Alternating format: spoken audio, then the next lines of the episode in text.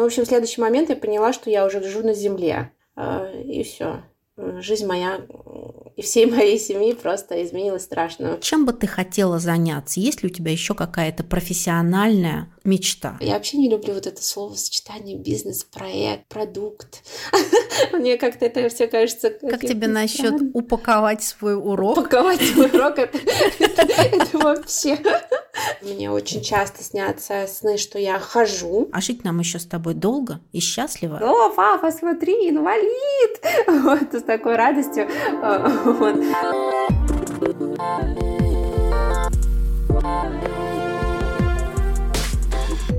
Всем привет! Это Наташа Чернова и подкаст «Взяла и сделала». Подписывайтесь на нас везде, ставьте лайки, пишите комментарии.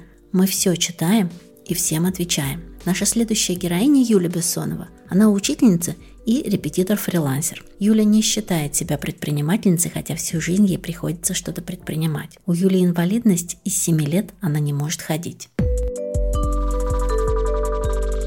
Юль, расскажи, что случилось, когда тебе было 7 лет? Ну, когда мне было 7 лет, эм, произошла большая неожиданность, большое горе в семье. Я упала, получила травму. Мама меня отпустила гулять во двор. Я была страшной пацанкой, у меня все друзья были мальчишки. С девочками я даже не могу объяснить, почему не дружила. Как только я выходила во двор, сразу присоединялась к каким-то мальчишкам и вот бегала с ними по дворам. И в один такой день э, мой друг сказал мне, а мы вот тут собираемся попускать самолетиков. Давай залезем на крышу а, нашего дома, а это пятый этаж, на секундочку.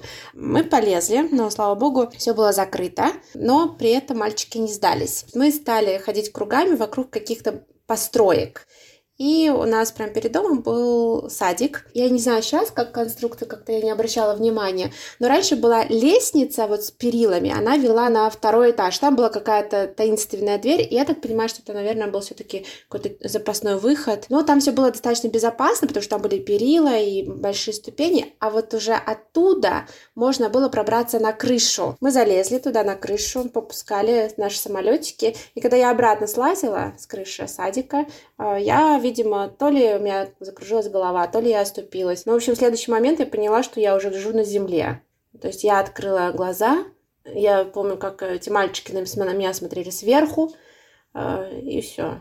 Жизнь моя и всей моей семьи просто изменилась страшно. То есть она развернулась на 180 градусов. Ты сейчас так прям рассказала, хорошо помнишь все это, да? Я очень хорошо помню этот момент. Я помню а, первые два часа, я помню, как меня завозили в реанимацию, как на мне разрезали одежду, как прочитали все врачи, как я кричала, а потом я была, видимо, в три дня примерно в реанимации уже без сознания. Я периодически приходила в себя, видела какие-то мониторы, поскольку я никогда не была до этого в реанимации, а, я смотрела на эти мониторы, и почему-то у меня была такая странная мысль, столько телевизоров, раньше был в семье, ну, максимум один телевизор, да, на почетном месте каком-нибудь, и я смотрела на эти мониторы и думала, ну вот столько телевизоров и ни одного мультика не показывают. Ну вот как так? Почему все выключено? И я совершенно не понимала, что со мной происходит и где я нахожусь, то есть у меня не, не возникало, не вот вообще не, меня это поражает, да, что я даже не задавалась вот этим вопросом, где я и кто вообще эти все люди вокруг меня, и где моя семья. То есть вот это меня, конечно, сейчас удивляет. Слушай, где все это было, в каком городе? Мы тогда жили, это был Советский Союз, это была республика Казахстан, что это другая страна. А, раньше это был город Шевченко, сейчас это город Актау. Скажи, вы в семье как называете случившееся? Есть какое-то название? А, это название блин. вот блин. вот. Ну, раньше и такой менталитет был, что было абсолютно неприятие ситуации. Мама была достаточно тоже молодая, ей было 27 лет, и, естественно, у нас никто не знал, что такое инвалидность, ну, в таком возрасте, да, на тот момент, в принципе, это не обсуждалось в обществе. Тема была под запретом, и мало людей, кто понимал вообще, что происходит. И когда доктор сказал, что у вашего ребенка сломан позвоночник, а у меня еще был перелом э, ног. И мама очень беспокоила почему-то не позвоночник, хотя вот сейчас вот э, скажи, да, любому человеку, что сломан позвоночник, и ты уже понимаешь, что это большая проблема. А мама продолжала говорить, что ну а ноги-то, ноги-то как срастутся? Врач ей говорит, вы не понимаете, мамаша, у вашего ребенка сломался позвоночник, она не будет ходить. И вот тут был страшный шок для мамы, конечно. Как называется твой диагноз? У него есть какое-то официальное бумажное название? У него есть, конечно, название, но я ее называю травма спинного мозга. Так вот, общее параплегия нижних конечностей, какие-то страшные слова.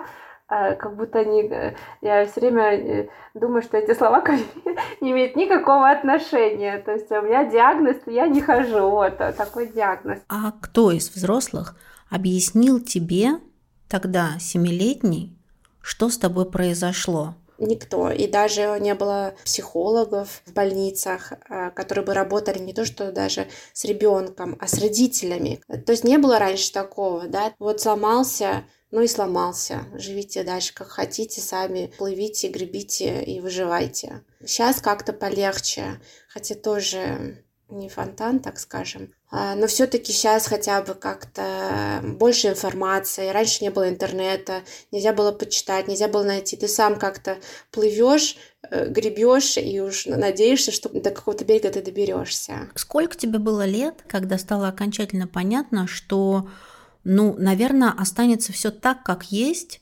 и тебе придется с этим жить. Мне было примерно 17 лет, когда я сказала сама себе, что я устала жить обманом, обманывать сама себя, что я не хочу, то есть это не моя цель жизни, просто встать на ноги, просто ну зачем? Десять лет прошли так, что утром ты встаешь, подходишь к станку дикуля и начинаешь выполнять различные упражнения. Так продолжается до трех дня, э, где-то у тебя уже 90% всей твоей энергии ушли, и 10% встается на учебу, то есть на школу, да, школа, а, я была на домашнем обучении, приходили учителя, мне уже было некомфортно, потому что я была уставшая, мне ничего не хотелось, какие-то истерики были немыслимые, а еще вечером надо было потом учить уроки. И это еще плюс все происходило на полу. В 87 году невозможно было купить инвалидную коляску. То есть раньше не было такой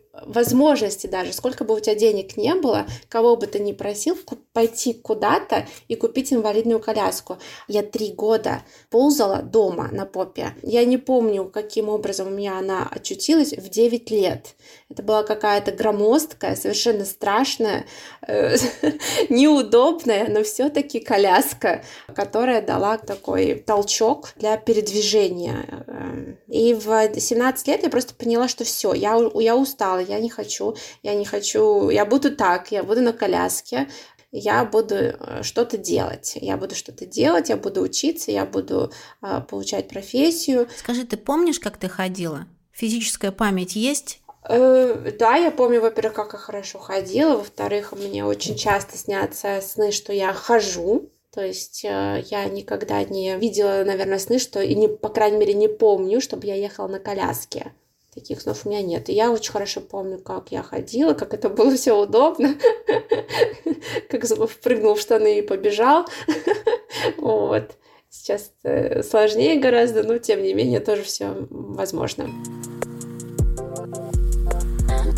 Ты сейчас чем занимаешься и кем работаешь? Я работаю репетитором, если так можно сказать. Я преподаю дома. А преподаешь все онлайн? А, нет, раньше было больше у меня офлайн, домой приходили а, дети, взрослые, но сейчас из-за ковида очень многие ушли в онлайн, а, но те, кто живут поблизости, все равно продолжают приходить. Ну, даже кто не поблизости, даже приезжает, да. Сколько ты сейчас зарабатываешь? Я зарабатываю, ну, то есть это вариативно, да, то есть бывает, что кто-то заболеет или я заболею, там, уроки пропускаются, да, по той или иной причине, но в районе 80-90 а, тысяч. Я посмотрела твои интервью, когда ты работала в 518 школе. Ты рассказывала, как ты подъезжала на машине, тебе помогали доставать коляску, как директор приняла тебя на работу, как дети к тебе чудесно относились. Ты сейчас почему не работаешь в школе? Я проработала в 518 школе 7 лет, чуть больше. Дело в том, что я не могу сидеть на месте, да, мне что-то все время надо делать. И я начала заниматься большим теннисом. Мне это очень нравилось когда как раз примерно я начала работать в школе. Но в, в, на одной из тренировок что-то произошло, я себе, видимо, свернула там конструкцию в спине, и у меня начались дикие боли. Четыре месяца прилежала в больнице, сходила с ума от боли, никто не мог понять причины. А потом мне поменяли все, э, все это устройство в спине, я вернулась в школу, мне было физически очень тяжело. И я прям вот, к сожалению, это для меня было тяжелое решение, но я вот именно среди года даже ушла. То есть я поняла, что я, ну, я не дотяну. Ну, то есть у, и у детям такой учитель не нужен, который тут э, сидит и только думает о том, как бы мужа поскорее прилечь. То есть я была в очень плохом физическом состоянии на тот момент. Пока ты преподаешь дома, офлайн, онлайн, да, это твоя предпринимательская деятельность преподавателя, и ты набираешь учеников. Так или иначе, ты весь этот бизнес-процесс выстраиваешь сама. Какие планы планы у тебя по дальнейшему развитию твоего образовательного предприятия? Мне всегда кажется, что когда мне заканчивается год, что все, это, это последний год, и на следующий год ко мне никто не придет. Вот я, у меня каждый раз такое ощущение. В августе начинаются звонки, смс записи, и меня это очень сильно удивляет всегда на самом деле. Как развиваться? Развиваться в своей профессии, делать уроки более, э, еще более интересными, попытаться, я очень люблю позанудствовать на уроках, больше работать над собой, чем развивать свой какой-то бизнес-проект. Я вообще не люблю вот это словосочетание бизнес-проект, продукт. Мне как-то это все кажется... Как тебе насчет упаковать свой урок? Упаковать свой урок это вообще...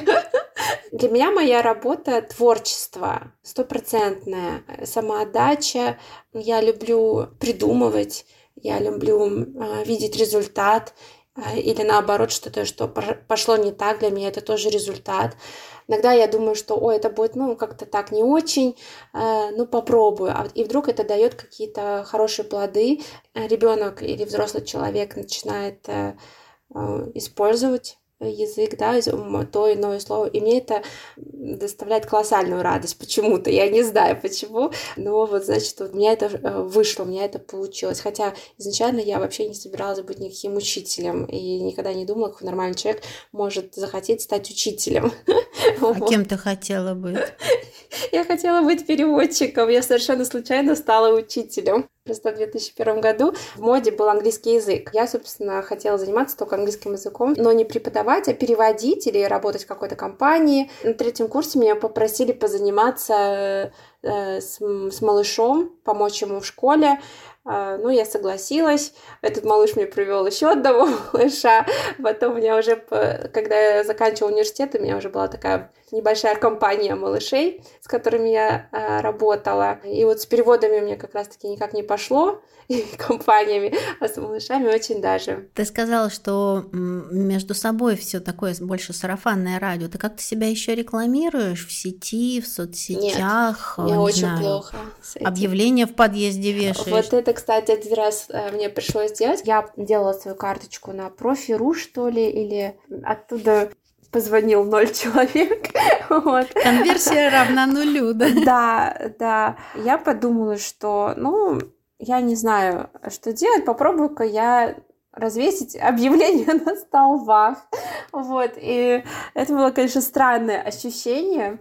Позвонила девочка, пятый, пятый класс, ну, вернее, не девочка, а мама, ее мы договорились о встрече, они пришли, мы стали работать, и эта девочка мне просто привела всех. Вот, вот просто всех. Я как-то вот э, такой счастливый человек, что мне э, как-то не приходится особо часто искать работу пока. Да ты предпринимательница, просто взяла и сделала себе карьеру. Объявление повесила на стол. Я прервусь ненадолго на рекламную паузу.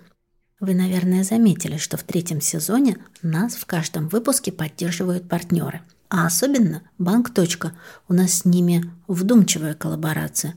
Не на один раз. Я зарегистрировалась как индивидуальный предприниматель еще в 2017 году, чтобы делать медиа и контент-проекты. Назвала свой бизнес «Справочное бюро для медиа», потому что мне постоянно прилетали вопросы от элементарных «как зарегистрировать ИП» и «как зарегистрировать СМИ» до «как сделать медиа». Сначала я боялась, что у меня никогда не будет клиентов, поэтому раздавала советы направо и налево, бесплатно или за чашку кофе. Во время такой очередной дружеской консультации я поняла, что отдаю свои услуги и знания просто так. Пришлось учиться ценить себя и учиться брать деньги за работу. У меня получилось. Делюсь лайфхаком. Я разделила свои знания на две кучки. Первое – то, в чем я отлично разбираюсь. Что я люблю делать, как запускать медиа, как делать контент, как исследовать рынок, как строить стратегию. Знания подкреплены опытом, их можно продавать. Вторая кучка – опыт – который я получила как предпринимательница совсем недавно. Как сменить систему налогообложения, как сэкономить на госпошлине, вести счета и так далее. Продавать эти знания у меня нет уверенности, и я сразу отправляю к экспертам. Например, открывать ИП точно рекомендую через банк. Партнеры нашего эпизода. Банк. подходит не только для новичков, начинающих предпринимателей, которые не знают, как открыть ИП, но и для среднего бизнеса с командой, зарплатами, участием в тендерах и внешней экономической деятельностью. А еще точка предлагает удобную фичу – круглосуточную поддержку для своих клиентов в чате и по телефону, который не оставит один на один с проблемой. Поддержка заботливо решит вопрос и не будет переключать с оператора на оператора. У операторов нет KPI по времени на одного клиента – Главная задача – помочь. Разговаривают на понятном человеческом языке, обожаю просто, шутят, где нужно. И мне очень нравится такой подход. Приятно работать в партнерстве с профессионалами. Были ли у тебя ситуации, когда ты сталкивалась с отказом в работе? По причине инвалидности нет, ни разу. Как твои ученики, ребята, которые к тебе приходят ногами в квартиру заниматься и видят тебя, относятся к учительнице в кресле. У меня один раз был смешной случай. У меня была маленькая девочка, второй класс. Ее дедушка привел и оставил. У меня были э, стулья икеевские, тяжелые. И он стоял у стены. Я говорю, ну давай, моя дорогая, ты, значит, сама его дотащи сюда и садись вот здесь вот. А маленькая девочка хрупкая, вот она тащит, тащит этот стул, пыхтит, э, и она говорит, смотрит на меня, говорит, а я знаю, почему вам хорошо. Я такая пешая говорю, а, я говорю, а, а почему мне хорошо? Она говорит, вы всегда со своим стулом. Вам не надо тут э, тащить какой-то стул себе. вот, меня тоже так рассмешило. Я думаю, что я для них совершенно... То есть они меня воспринимают такой, какая я есть. А взрослые, как к тебе относятся, например, родители и люди, с которыми ты сталкиваешься ежедневно, если не считать твоих родных? Мне кажется, что совершенно естественно. То есть мне никто не изучает меня взглядом, ни как-то никаких там особых жестов. Но все как-то естественно и вот натурально, если можно так сказать. Я ничего вот какого-то дискомфорта. Единственное, где я чувствую дискомфорт, это в маленьких магазинах, когда я заезжаю туда на инвалидной коляске электрической и начинаю там... Я себя чувствую неким слоном такой, да... Посудной лавке. Да, в посудной лавке. Раньше, когда я была маленькая, на меня показывали пальцем, и мне было не, это дискомфортно, да, видеть и взрослые, и дети. Сейчас такого нет. Сейчас мало кто, а, даже из детей, э, кричит, о, папа, смотри, инвалид, вот, с такой радостью, вот. Ну, я просто улыбаюсь и как бы еду, иду, еду дальше. Юль, Ты этого дзена достигла с помощью психотерапевта или сама? Я буквально недавно разговаривала с своей подругой близко, говорю, что это со мной, видимо, не так, потому что у всех есть психотерапевты, а у меня его нет, и он мне, как бы, по-моему, не нужен, но меня это беспокоит, почему он мне не нужен. Меня беспокоит, что мне не нужен психотерапевт. Это звучит как название фильма. Правда. Это шикарно. Ты считаешь себя человеком с ограниченными возможностями или особенной? Мне вот как-то больше нравится словосочетание «человек с инвалидностью». Я, конечно, понимаю, что это все политкорректность, и люди мне говорят, вот вы там, вот вы, мы вас понимаем, вы человек там такой-то. Я глазами хлоп-хлоп говорю, а, ну ладно. Я просто присела посидеть. Я вообще, Правда, я не особенно, я просто сижу. А ты была в Англии? Да, я была в Лондоне. Вот я запомнила, что тот Сомерсет Хаус. А, Сомерсет Хаус. Я сегодня буквально думала, какое счастье, что мы живем на той же э, планете, где есть Англия, где есть эта, эта замечательная страна. Она, она, она такая для меня вот волшебное, вот магическое. Ты прям э, заезжаешь в эту страну, и ты, такое ощущение, что ты прям шагнул в, на страницу книги, куда-то ты попал, вот это все тебе такое знакомое, все это ты уже много раз видел, и оно вдруг оживает. Это прям потрясающе. В каких странах ты была? Во Франции несколько раз, в Лионе, в Париже. Есть прекрасная местечко под названием Тезе во Франции. Там я была, это монастырь. Потом была в Лондоне, да, Англия, Германия, Мюнхен, Кёльн, в Амстердаме, Испания, Барселона. Вот я надеюсь, в ноябре махнем Египет. вот. По России ты путешествуешь? Россия очень неприспособленная страна э, для человека в коляске. Вот, ну, совершенно. Но если по Москве еще может быть, да, но и то не везде. Ты идешь, идешь, идешь по Москве, и бац, ты просто въезжаешь в фонарный столб, например. Вот люди могут обойти, а я на электрической коляске ни вправо, ни влево не могу. То есть мне надо развернуться и идти искать другой маршрут какой-то, да, чтобы обойти. Но меня очень, правда, расстраивает, что у нас, например, а, недоступен алмазный фонд России до сих пор. Кремль? Да, ну да, он, он, он самый. Это совершенно не, неудобная э, страна для путешествий, к сожалению. Мне очень грустно, что, например, нет... Э, почему я, например, полюбила нежно Барселону, там очень широко практикуется, что человек на коляске может приехать на общественный пляж, и там есть волонтеры, именно группа специальная, не, не спасатели, именно люди, которые отвечают за эту коляску специальную морскую. А, если ты приезжаешь, там есть специальное место, а, ты приезжаешь, и вот сколько ты раз скажешь, помогите мне зайти в море и вывезите меня обратно, столько они и будут тебя возить, потому что я слышала, что ой, в Сочи, вот такое замечательное, приехала, Ну, и что э, я должна была попросить спасателей помочь мне э, отнести ну, тебя вот в воду. коляску, завести и спасателей вот с такими вот, ну так жарко, ну так, ну что вот полежите под зонтиком, вот, ну как-то вот, ну как-то мне было так неприятно просить, вот как вы знаете, вот я тут пришла, не поможете ли вы мне? Я всегда боюсь и все время не хочу всем доставлять от себя какое-то неудобство. У меня это, видимо, из каких-то таких тоже из советских времен.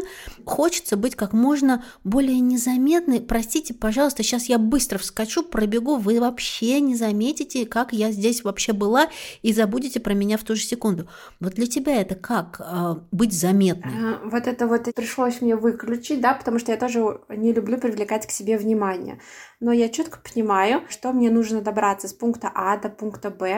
И сейчас созданы специальные службы, это их работа. И как можно предоставить дискомфорт? Это просто не, не сообщить, что ты приедешь. Я, я всегда даю заявку в аэропорту, в, на вокзале, что я такой-то пассажир э, с ограниченными возможностями. Э, я еду оттуда туда, и, но я не чувствую при этом никакого дискомфорта. Раньше не было подобных служб, и все э, э, дамочки, медпункт был там, и они все время с такой злобой и неприязнью на тебя смотрели. И одна мне даже сказала, что ж вам не сидится, инвалиды, по домам. Я сказала, да вот что-то не сидится. все таки мне очень хорошее чувство юмора, я считаю, от дедушки досталось, от папы, бабушки. У меня очень такая семья все таки с чувством юмора. Как-то вот все таки тоже юмор спасает при этом.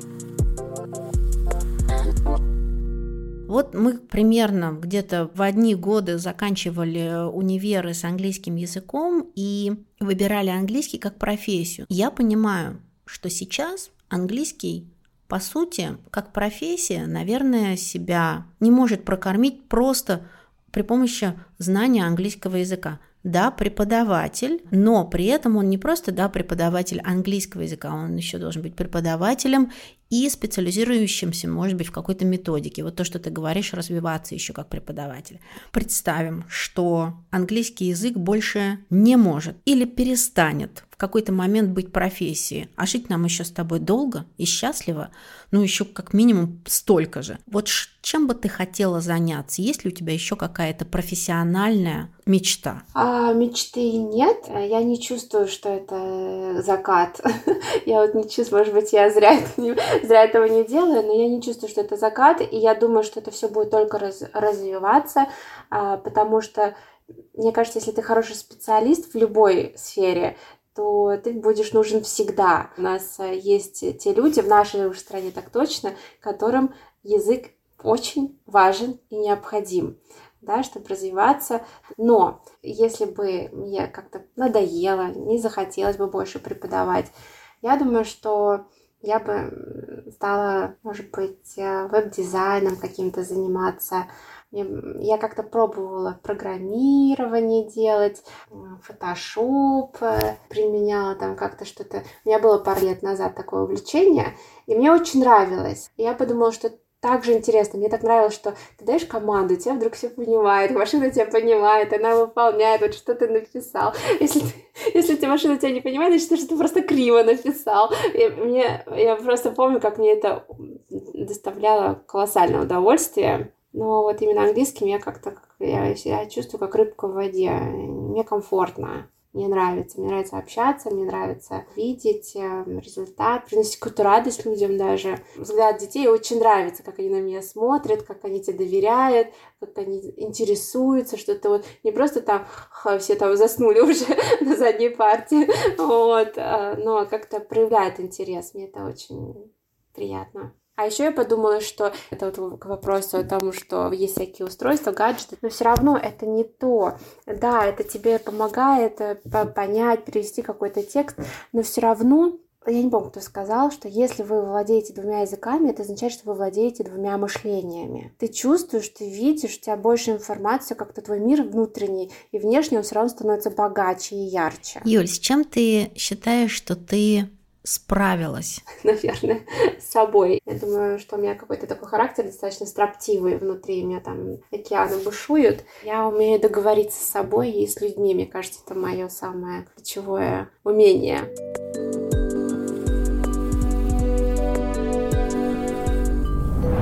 Хотим порекомендовать вам наших новых друзей. Подкаст «Будет лучше». Это история России будущего, которая происходит прямо сейчас. Ведущая журналистка Катя Мещук говорит с людьми из некоммерческих организаций и проектов, которые решают проблемы за государство. Герои рассказывают, как они занимаются благотворительностью и что не дает им все бросить и уехать из страны. Если жизнь в России вас все больше разочаровывает, послушайте «Будет лучше». Там есть кем вдохновиться. Когда я была в Нотр-Даме, там была такая кнопочка. Он говорит, давай нажмем на эту кнопочку. Я говорю, ой, не надо, но тут место идет, тут туристы, сейчас придут, этот пандус будут тащить, сейчас это будет все греметь. Я говорю, иди уже. Он взял, нажал. 10 секунд не прошло, пришел охранник с ключом. Он куда-то зашел, за какую колонну. Мы как стояли, так и стоим. Он нажал куда-то, видимо, на кнопку. И перед нами стали опускаться вот эти ступени. То есть, когда я слышу в России все время, говорят, ой, вы знаете, это архитектурное наследие, мы не можем здесь ничего сделать, ничего пристроить, и вот когда я увидела, что передо мной, в том месте, где я стою возле этой кнопки, ступени складываются в какой-то механизм внутри, э, организовалась такая, получилась такая платформа, меня подняли, и обратно сложились эти ступени. То есть они бережно все сделали, достали вот эти вот, понятно, что вот эти плиты, они тяжелые, что это, во-первых, колоссальная работа, но они умудрились туда, а, вот в эти ступени, встроить вот этот подъемный механизм, не, и сделав удобство, и не нарушив, не, не нарушив никакой архитектуры.